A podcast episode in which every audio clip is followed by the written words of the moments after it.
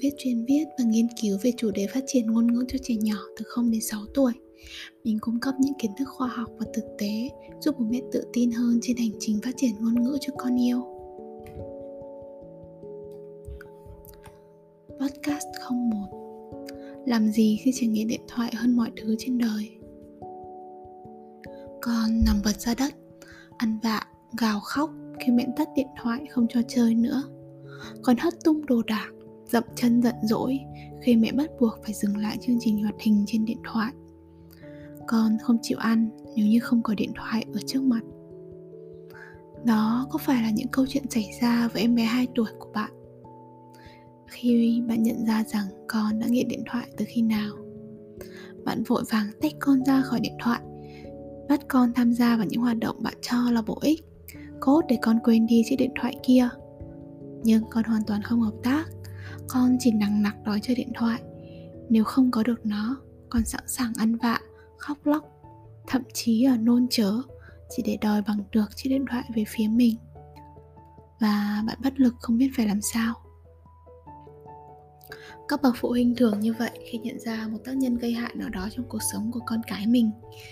Đối với việc con mê mẩn điện thoại, nhiều bố mẹ sẽ ngay lập tức đổ lỗi cho chiếc điện thoại và tìm mọi cách cắt đứt sự liên quan giữa con và nó.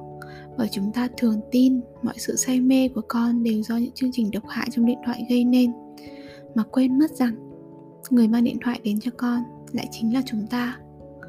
Vì con say mê điện thoại là bắt chước dáng vẻ chăm chú vào điện thoại của mọi người trong gia đình.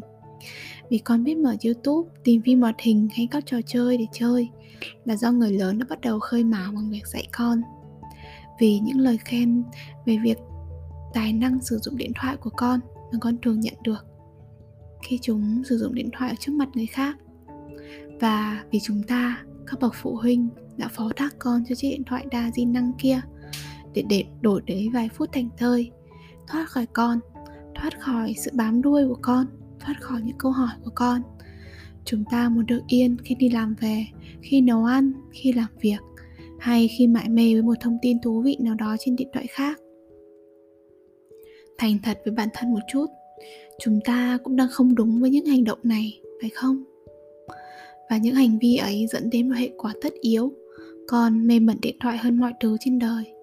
Con tin rằng chỉ có điện thoại mới có những điều bổ ích, vì con thấy bố mẹ vẫn đang xem điện thoại hàng ngày. Con tin điện thoại là một phần thưởng thú vị. Khi con hoàn thiện một yêu cầu nào đó từ phía bố mẹ, như ăn cơm đủ khẩu phần, không khóc, không làm phiền, thì con sẽ được chơi điện thoại. Và dần dần con lệ thuộc vào nó. Điện thoại trở thành cả thế giới của con. Chỉ cần ai đó tước điện thoại khỏi tay con, nghĩa là đã tước đi cả một thế giới tươi đẹp trong mắt con. Vậy câu hỏi đặt ra là chúng ta phải làm gì để giải thoát con có chiếc điện thoại? Có rất nhiều cách. Nhưng cách mà mình thấy nhiều bậc phụ huynh sử dụng và có hiệu quả nhất, đó là trở thành một tấm gương cho con. Nghĩa là nếu như bạn không muốn con sử dụng điện thoại, thì bạn cũng phải tắt đi những thiết bị điện tử xung quanh mình. Nghiêm túc chấp hành những luật lệ mà chính mình đặt ra là cách đầu tiên để con tiếp nhận việc từ bỏ điện thoại ra khỏi cuộc sống. Cùng với đó là bổ sung những hoạt động thú vị để lấp đầy khoảng thời gian mà con thoát khỏi điện thoại. Và những hoạt động ấy phải có sự tham gia tích cực và tự nguyện từ phía bố mẹ.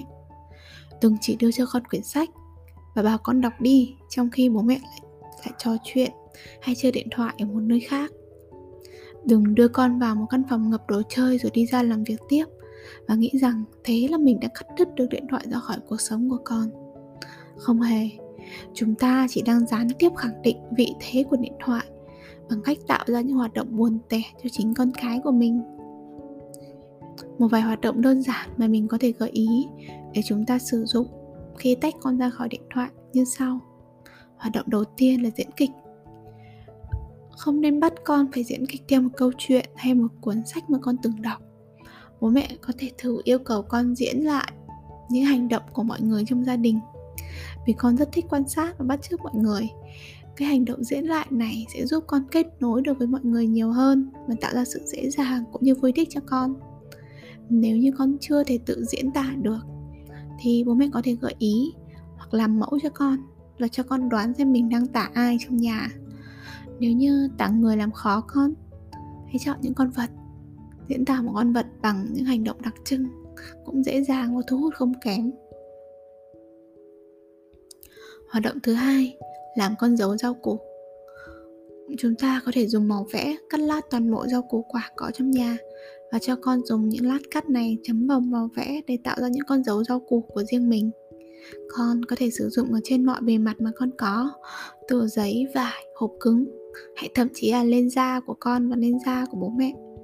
Màu sắc sẽ khiến con thích thú hơn với việc tạo hình, và bố mẹ cũng sẽ có cơ hội được xả stress với những hoạt động này khi tự mình tạo ra những bức tranh bằng rau củ. Hoạt động thứ ba là đi ra ngoài và trò chuyện với nhau.